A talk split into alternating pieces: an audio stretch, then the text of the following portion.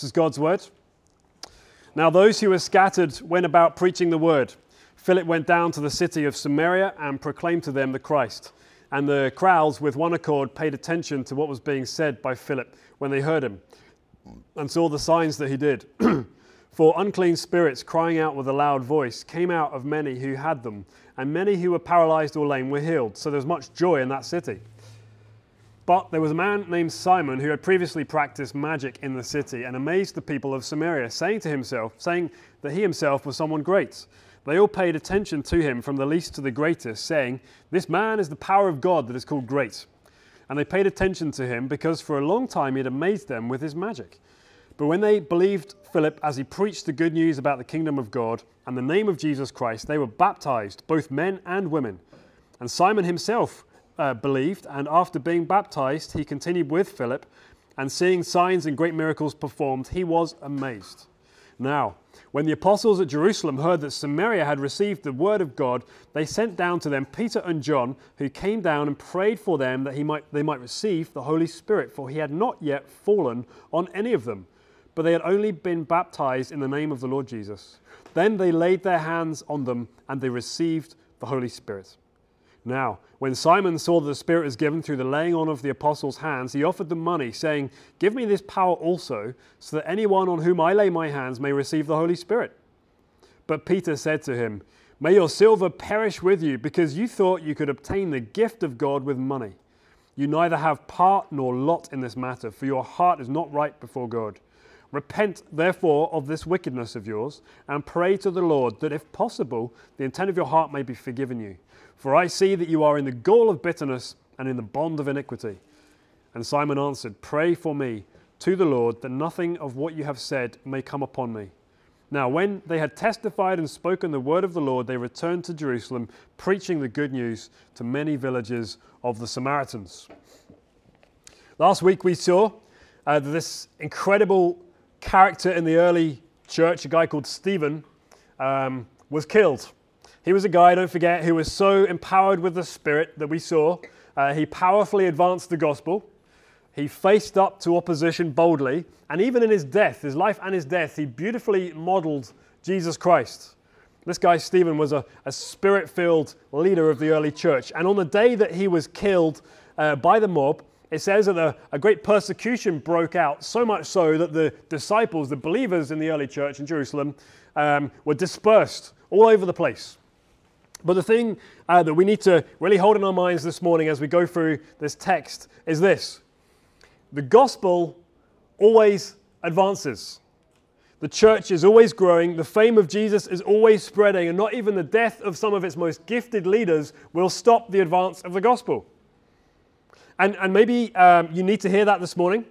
Maybe you need to receive the confidence, the reminder once again that it's Jesus who's building his church. I will build my church. And it's not us, actually. And that's so reassuring. It's not us at Foundation Church. We're obeying, we're being faithful. But it's Jesus that is building his church.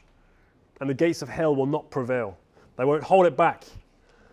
So we bring that into our mind when we see this other release, if you like, of the, the activity of the Spirit, the advancing of the gospel in this amazing story that we've just covered um, in, these, in these verses. And the two things I want to try and, and, get into our minds today um, as we assess this text is this. Number one, you've heard it before, the gospel centered, spirit empowered community on mission, number one, is radically inclusive. Radically inclusive. And number two, the gospel centered, spirit empowered community on mission is necessarily exclusive. So it's radically inclusive, necessarily exclusive. Let's take the first one. Try and understand it. There is revival breaking out in this area called Samaria. Verses 5 through 8, we see a glimpse of what's been happening. We see this amazing advance of the gospel. These people in this region of Samaria are so open, they're so quick to receive the good news. It is almost like a dream situation that any preacher or, or, or, or missionary of the gospel of Jesus would dream about. A group of people that just suddenly open up to the gospel. And it says there with one accord, that is, with one mind, you know, together, they paid attention to Philip. Now, don't forget, Philip uh, was one of the uh, seven that were chosen by the early church initially to uh, serve tables to make sure that the widows were well looked after within the early church. Seven men were selected who were full of the Holy Spirit and wisdom, and Philip is one of those seven. Stephen was one of those seven. He's now dead. Philip is another one of those seven. Full of the Holy Spirit and wisdom. And we see here, he's full of power. He has the Spirit upon him, uh, acting through him in amazing ways. Uh, signs and wonders, healings, it says there. Many who were lame or paralyzed were healed. Um, exorcisms, you know, unclean spirits were driven out of people, whether it's physical or spiritual. This great healing came upon the people of Samaria through the ministry of Philip, obeying and listening and being empowered by the Holy Spirit. It says, when they heard the message, when they saw the signs, there was great joy in verse 8 in that city. Great joy. Verse 12 it says that when they believed Philip as he preached the good news about the kingdom of God, they were baptized, men and women. That was the practice of the early church. We saw that uh, in Acts chapter 2. On the day of Pentecost, the Spirit came, people believed, and they were baptized in water. In that order. That's what happens. That's what we do at Foundation Church. And so we can summarize this by saying there's a great revival, a great movement of the Spirit of God in this area of Samaria. And that is amazing as it stands. That's wonderful and, and great, and we, we desire this ourselves. But it's all the more amazing when you consider the history, the background, if you like, between Samaria and Judah, Israel, between the Samaritans, if you like, and the Jews. And the Samaritans and the Jews did not get along, to put it lightly. They did not associate one another. In fact, up until this moment, in Acts chapter 8, there was the best part of 1,000 years of animosity, of, of, of, of, hatred between these two groups. 1,000 years. It all began um, many, many years ago when the 12 tribes of Israel, as they initially were, fractured. 10 tribes went north, and they were known as Israel or, or Samaria, if you like, and two tribes remained faithful uh, to David, King David, and his offspring, and they went south, and they were known as Judah. And so, from very early on in the history of Israel, north and south divided. They had separate kings, they had separate capital cities, they had separate systems. In 722 BC, so a few centuries after the initial separation, that north, the northern area, Samaria, was conquered by the Assyrian nation. And so many people from, from the north uh, were deported uh, off to the heartlands of Assyria, and many Assyrians were brought back in to repopulate the area known as Samaria. And they absorbed, these people that came in, these outsiders that came in, absorbed some of the old Jewish customs. They added their own teachings, their own spirituality, their own paganism. And so, from the Jew, the Jewish person who lived in the south, the people in the north were, were heretical, they were half breeds, they were objects of disdain. They hated one another, and the feeling was mutual. Let me just give you a rough idea of the kind of uh, things going through the minds of Jesus' disciples um, at the time when it came to Samaria. There's this class bit in Luke chapter 9 verse 53, Jesus was out preaching. He went to a village in Samaria, and it says in verse 53 the people did not receive him because his face was set towards Jerusalem. He's on his way to Jerusalem. Listen to this. And when his disciples, James and John, saw it, they said, Lord, do you want us to tell fire to come down from heaven and consume them? James and John, the apostles, said, Do you want us to request this stuff to come down like, you know, the burning sulfur or something like that, to consume them, to kill them all because they rejected you. They were, you, you can just see they were natural enemies, hated one another, they kept apart.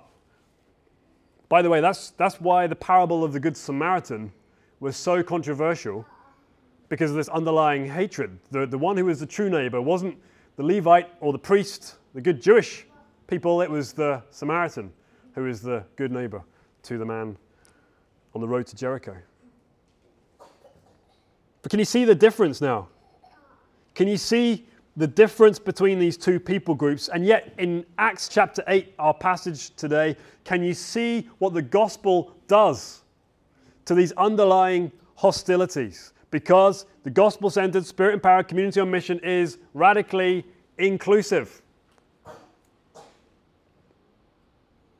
Without the gospel, if it wasn't for the gospel of Jesus, if it wasn't for his ministry and the Holy Spirit, North and south, Samaria and Jerusalem would have remained enemies. They would have remained separate. There would have been no contact whatsoever. But yet, there is something about the gospel of Jesus and what he did that turns all that stuff on its head. Deep, deep divisions, generation upon generation, can be dissolved and overcome by the power of the gospel. There is something about the gospel that gets to the heart of division. But remember how Jesus gave marching orders right back at the beginning of our study through the book of Acts. He says in Acts chapter 1, verse 8, You will receive, to his disciples, you will receive power when the Holy Spirit comes upon you, and you'll be my witnesses. Where? In Jerusalem, in Judea, in Samaria, and to the ends of the earth. Jesus specifically identifies Samaria as an area where you need to go to take the gospel and you need to demonstrate that gospel unity. It seems like in the early church, the gospel advance began at home, it began in Jerusalem, it stretches further out. It started with close family, one another. But then, once the gospel got a, a, grounding or a foothold, if you like, in Jerusalem, it went further out. It went from close family to distant cousins, to the people of Samaria. They're kind of like us in some ways, but they're not us. We have some sort of shared history, but it's very different. And you can see that without the gospel, without the good news of Jesus, without the word of God, without the Spirit of God, without persecution, the gospel would never have gone to Samaria. There would never have been a, a, a hand of fellowship extended to the people of Samaria because they hated each other. Instead, Jesus had other plans. You can see, can't you, how God calls people to places and situations and contexts that they may never have dreamed of if it wasn't for the gospel. Let's just look at Philip for a moment because sometimes we, we forget him in looking at the response of the Samaritans. Philip was just one person, and I love the boldness, I love the audacity that he has. Philip is one guy just taking a risk, he's taking a flyer. Philip is one guy who is sort of flung out to Samaria because of persecution, and he asked himself, Well, why not? Now I'm here. What's to stop me? I've got power from God. I've got the Holy Spirit. I've got the gospel of Jesus. The world is my canvas. He, he wasn't asking himself, why should I talk about Jesus? He's asking himself, why should I not talk about Jesus? And, folks, this is the kind of faith that I, I, I pray for for myself and, and for us as a church. I, I, I desire for us as a church to have that kind of faith that Philip had, where we just say to ourselves, why not? where we are the kind of church that develops a, a, an innovative approach when it comes to the gospel. We're not coming up with new truths, but new ways to deliver old truths. That's what we want to be about. We want to be a church that is free to have a go, to give it a try. Why not? What's stopping us? All for the glory of Christ. I want to be the kind of church like Philip that, that just says, What have we got to lose? Very little when you give it some thought. But what have we got to gain? Very much. Very much. Look at what Philip experienced here. Maybe, maybe we see something like that in our day. We might have to try pushing a few doors open, but eventually one door will pop open, just like it did for Philip, and then suddenly there could be a great movement of the Spirit of God. I've said it to one, of, one or two of you. You have to be a certain age to understand what I'm talking about just now, but there's an old game on uh, Microsoft Word, Microsoft 94, was it?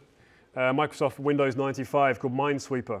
Maybe you can get it on some of the newer ones as well, I don't know. But Minesweeper is like a black square grid thing, and the idea is you don't know what's behind the grey tiles, and you click on a grey tile, and it tells you how many mines are around. If you hit a mine, ah, you, you, know that's the game over. You start again. But if you if you um, if you hit a space or an area where there's nothing behind it at all, it'll open up a whole bunch of other um, tiles behind the game, right? And so my technique when I was playing Minesweeper uh, was rather just carefully go through and take five hours to finish a game. I would just keep tapping, tapping, tapping, and eventually you could tap on the right square just by random, and then suddenly the whole game would open up. Suddenly there would be this massive space in the game, and then it'd be easy to win, just like that. And so, in some ways, what I'm saying is we have to keep tapping away, we have to keep trying, we have to keep pushing doors until one day one will fly open, and it will. It will fly open. We just have to be the kind of people like Philip that say, why not? Why not? And so, anyway, let's get back. This history between these two peoples, the Samaritans on the one hand and the Jews on the other hand, explains then what we see in verse 14 and following this sort of twofold initiation into the church. Um, tells us in verse 14 that the apostles were dispatched from Jerusalem when they heard that Samaria had received the gospel.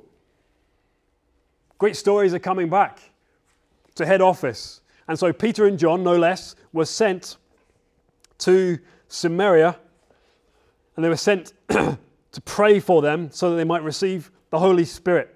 Let's just stop there for a moment. This is awesome. Who was sent down from Jerusalem to Samaria?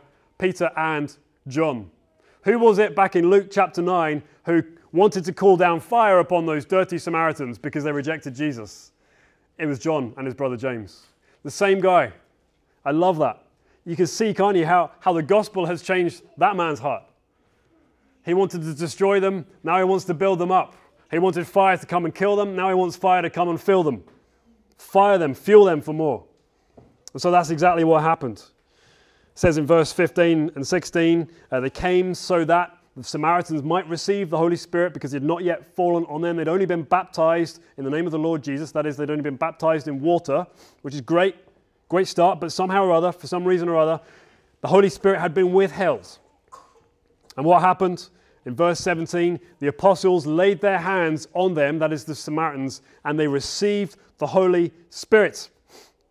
No further description has been given about what happened, but there must have been some visible signs or manifestations because in the next verse we see Simon, we'll think about him in a minute, um, saw what happened and he asked, Can I have a piece of this myself? When he saw that the Holy Spirit had been given through the laying on of the hands. So something must have happened. We don't know. Was it tongues? Was it prophecies? Was it a spontaneous outburst of praise and thanks and sort of uh, ecstatic worship?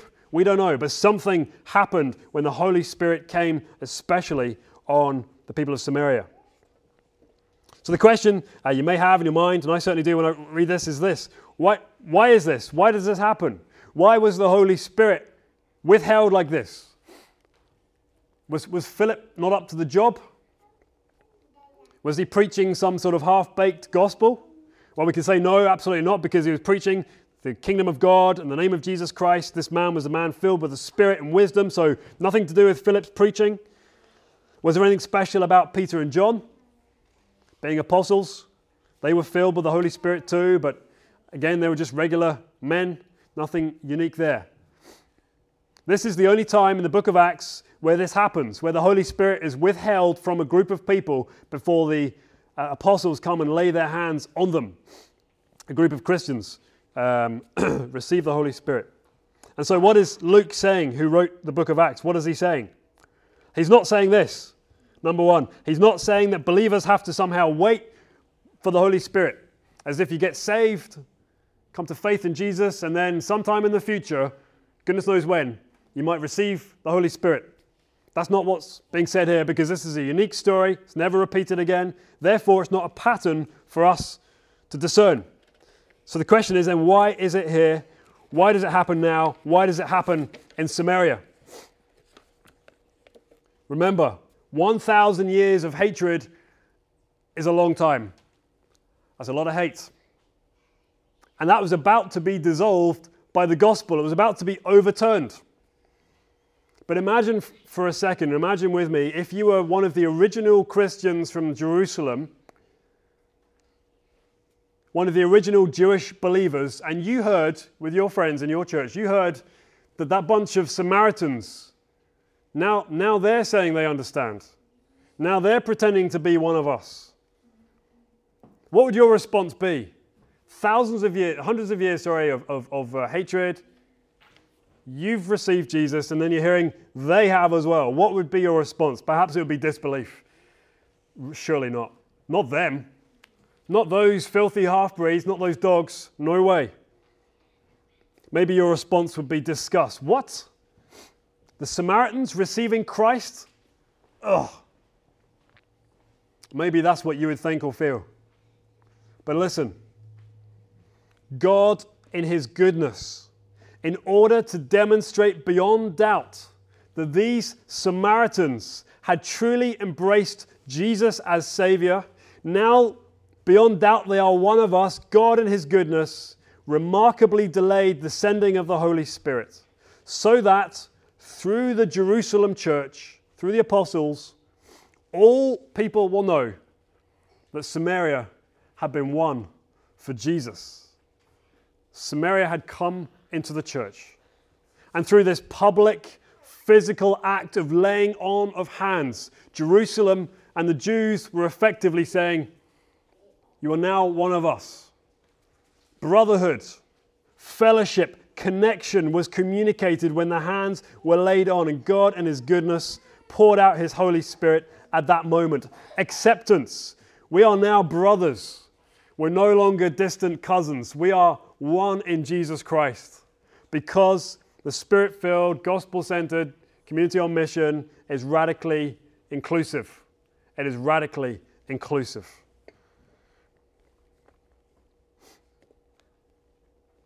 I wonder, does this give you hope when you see the power of the gospel at work in people groups who have been separated by decades, centuries of hatred and conflict? Does that give you hope for where we are today in our part of the world, in this province? Does that give you hope?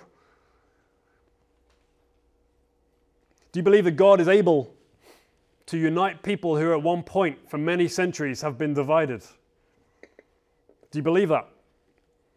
Is the gospel really that powerful? Do you, do you hunger to see the coming together of distant cousins again? Same gospel, same Lord, same Spirit. So let me ask you who do you think, in our experience as Christians in Northern Ireland, who in our experience is like the Samaritans in this story? To whom has there been years of hatred and tension and animosity and troubles? With whom do we share spiritual and theological roots and yet radically different cultures and politics? Is it not our Roman Catholic friends? In 1998, You'll know, many of you, the Good Friday Agreement was signed, which brought with it many benefits, leading to a settling of hostilities for the most parts. And yet, we would be foolish to think that therefore everything is now perfect. Because, as you well know, tensions still exist, irrespective of what the paperwork says. Generation upon generation grows up in one tradition or another, taught to hate. Especially at certain times of the year, we are reminded painfully of that very fact here in Northern Ireland. Still, we live in a very divided province. And let's face it, even Brexit is forcing to the surface once again many of those tensions, using Brexit terminology to communicate what has been there for many years.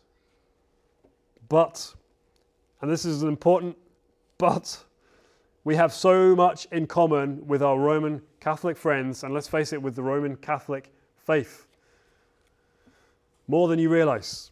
That's why we say at Foundation Church we are Christian in faith. There's much we disagree with, but that's why we do things like recite the Apostles' Creed, because that is something as Christians have been doing for many, many centuries. And the Roman Catholic tradition still, uh, uh, of course, recites the Apostles' Creed, as do we. We're united on these most important things. It just seems to be when you look around the world more broadly now, those most close to us are often the ones that stir up the most hatred when it comes to conflict. Just think of the English and the Scots. I lived in Scotland for seven years and, and I've seen it. In fact, the English and pretty much everybody else. Uh, everybody hates the English, especially when it comes to sport and uh, most other things. But Rangers and Celtic, Protestant and Catholic, the Hutus and the Tutsis, the Sunni and the Shia. I'm not saying that these are all the same types of things, but those who are most close to us seem to stoke the most hatred within us. But as we have seen, and as we hopefully will see more and more as we go on at Foundation Church, the gospel demands, demands that these traditional cultural barriers are brought under the authority of Jesus. He is the Lord. He is the Lord. Doesn't mean to say that we stop having a certain political understanding or we stop belonging to a certain country, but it just means that under the gospel and through Jesus Christ, those things become secondary, they're less relevant. Jesus Christ is Lord. I don't know about you, my experience talking to people from a Roman Catholic background at work um, shows to me there is great hope and uh, great hunger. It is my Roman Catholic colleagues and friends that have the most openness to talking about the gospel. It is my Roman Catholic friends and colleagues that, that are most likely to come to our events like Watoto. I've invited loads of people to carol services and things, and it's the Catholic friends, the ones that come. I don't know if that's just my experience or if you found that too at work, but they are open to invites, perhaps in some ways more than other types of people. That's my experience anyway. Let's just say this and we'll move on to the next point. There are vast patches of our city, vast areas of our province, vast areas in the island of Ireland that are predominantly uh, Roman Catholic in background and culture, but are untouched by gospel churches preaching the good news of Jesus, and I'm not okay with that. And I don't think Acts chapter 8 allows us to be okay with that. As a church, we are not okay with the fact there is not gospel witness in an area of West Europe where there should be. And that is why we plant churches. That's why we want to replant churches or help smaller churches. That's why we want to do our bit to answer the call to go and be my witnesses in Jerusalem, Judea, Samaria, Belfast, and the ends of the earth. Just imagine a church that is radically different to every other institution in our society. Beautiful, glorious, radical, inclusive because that's what we should be. So, radically inclusive. Secondly, and there's only two points in this sermon, the gospel centered, spirit empowered community on mission is necessarily exclusive. Necessarily exclusive. Because the gospel makes direct and specific claims. It is definite about who is in and who is out. Where do we get that from? Well, here in the case of Simon, this man called Simon, who's a magician. And he must have been quite a man because it says in verses 9 through 11 this guy who was sort of like a roaming uh, magician, he practiced magic in the city of Samaria, he amazed the people. He had power from somewhere, we don't know where. Everybody in the city said that Simon had the power of God that is called great. They thought that he was some sort of divine magician because of the stuff he was able to pull off and do.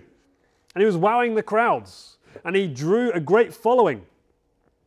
That was all before Philip turned up with the gospel. But before then, Simon was in charge. He was the guy who was wowing this city. But it says there uh, in verse 12 that Simon, sorry, 13, saw what happened. He heard the gospel and he believed. And he was also baptized.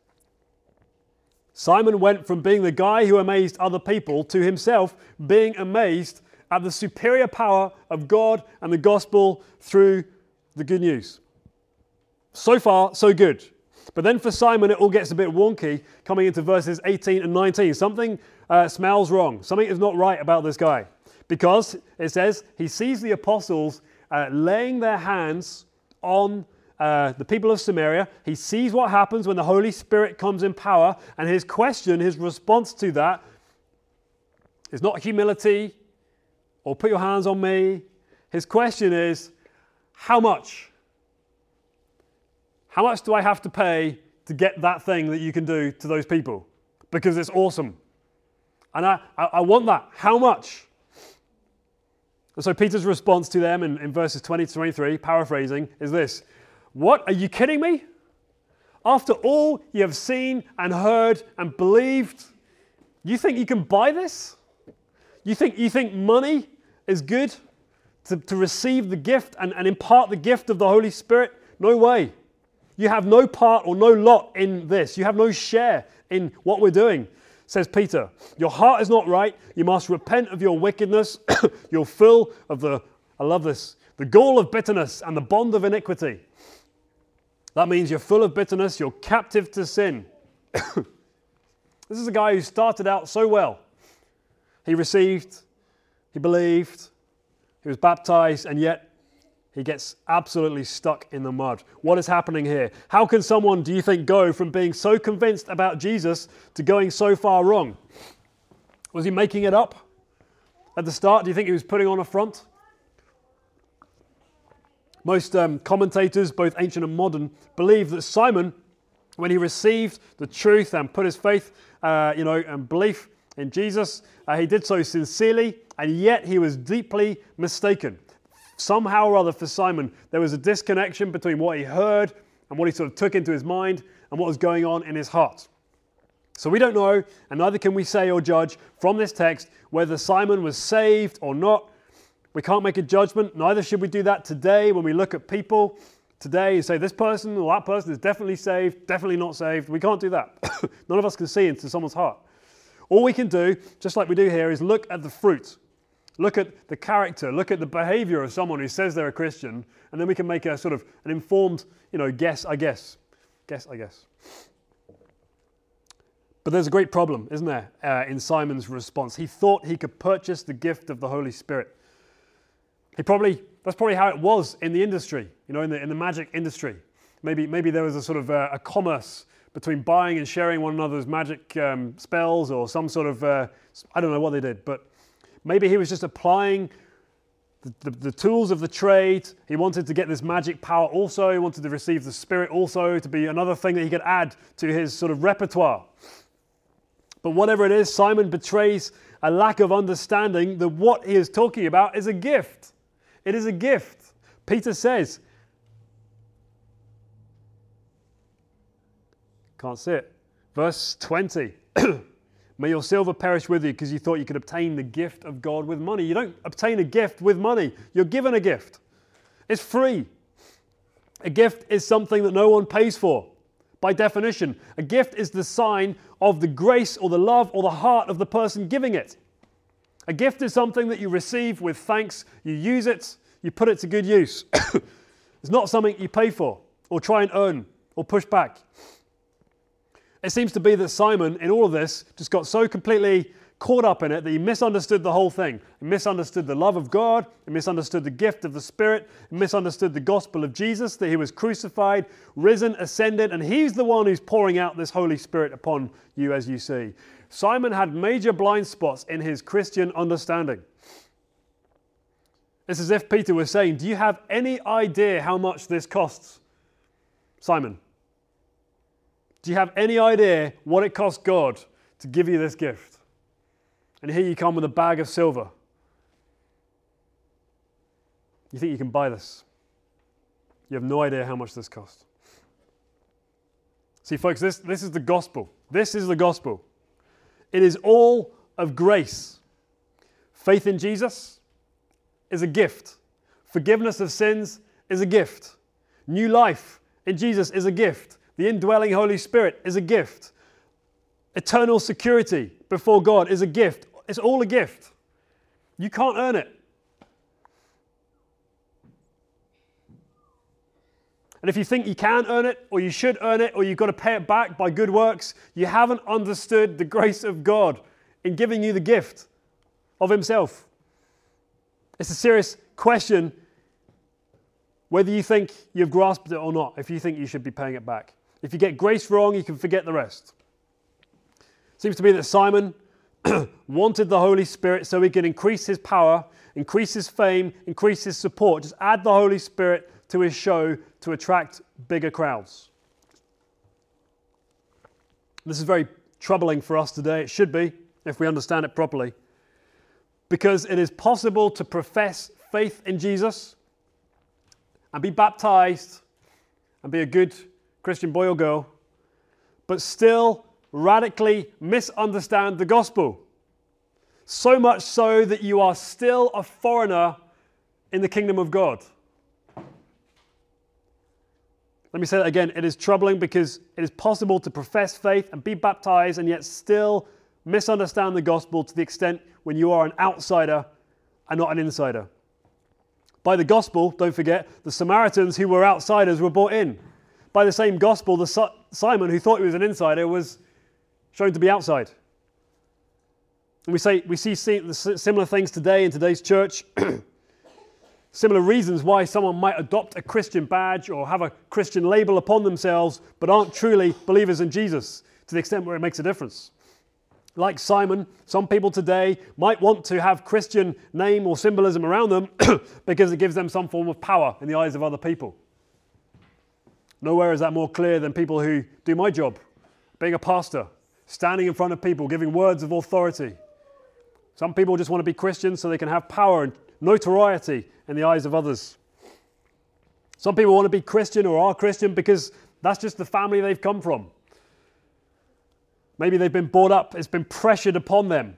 And so they accepted Christianity because it was the done thing. And, and, you know, maybe they heard a thing or two about hell and they thought, oh, I don't want to go there. I'll just, you know, I'll, I'll tell everybody I'm a Christian. That's that.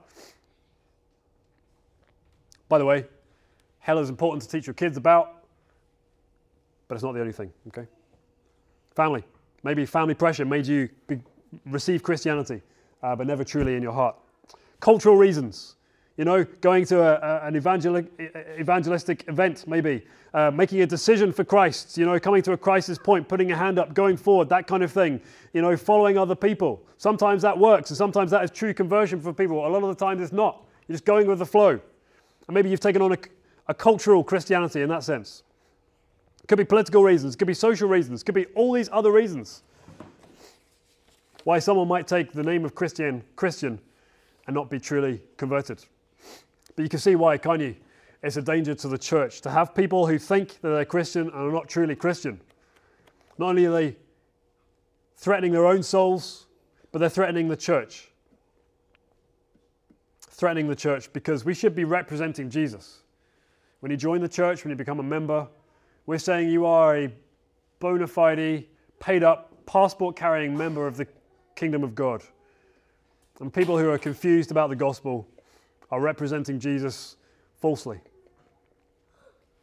That's why we are a gospel centered church. That's why we are clear on the gospel. That's why we are clear on the claims of Jesus. That's why I try every week to be clear on how you receive Jesus. Whether you've heard it a million times, I don't care. 2 Corinthians 13, verse 5, Paul says to the church, church, he says, examine yourselves to see whether you are in the faith. He's saying to the church, examine yourselves. What's in your heart? Are you really in the faith? Do you really love Jesus? Are you really saved? Have you really repented? Examine yourselves. And I will never tire. This church will never stop proclaiming the gospel. Martyn Lloyd-Jones, famous preacher from the 20th century, um, in, in, in, many books actually, always uh, wrote, wrote that he never ceased to be, uh, be surprised when he would, you know, week on week, proclaim the gospel to a, a group of people that he presumed would be Christian. And the steady trickle over the years of ministry in the centre of London, steady trickle of people who came to him and said, I thought I was a Christian before. But now when I've heard the gospel, I realize that was just, just a joke. So we're a gospel centered church, never going to stop being a gospel centered church. That's why we're gospel centered church. That's why we have church membership. Do you understand the gospel? Is there evidence of that in your life? Is that seen and affirmed by others in the community of faith? Then come and be a member of Foundation Church. That's why we do church membership. That's why we have elders who are to lead and guide us uh, through the, the wisdom of the Holy Spirit and discernment. That's why we have a statement of faith to be clear on what we believe so we can share that and affirm that together. That's why we're committed to holding one another accountable as church members. The gospel centered, spirit empowered community on mission is necessarily exclusive. It draws clear lines on who's outside and who's inside. Is this the end of the road for Simon and others who have grossly misunderstood the gospel to the extent when they realize they're not truly saved? The answer is no, of course not. There's always hope when it comes to Jesus because Peter says to him, Repent, pray for forgiveness, that God will hear you, will see you. Turn to Christ. There's always hope. So let's draw things to a conclusion. The gospel centered, spirit empowered community on mission is radically inclusive because of the gospel, but it is necessarily exclusive because of the gospel. And here at church, here at Foundation Church, we need to be both. We can't only be inclusive or focus on inclusivity because then we'll end up like a social club with blurred lines and all over the map when it comes to what we believe and is belief even important? We're meant to represent the world to Jesus. so we can't just be exclusive, inclusive. But we can't major on exclusive as well. Drawing such clear lines and boundaries, we end up being sectarian, we end up becoming cultish, inward looking, we end up being mean spirited to other people from other church denominations and traditions who don't agree with the finer points of theology that we may hold.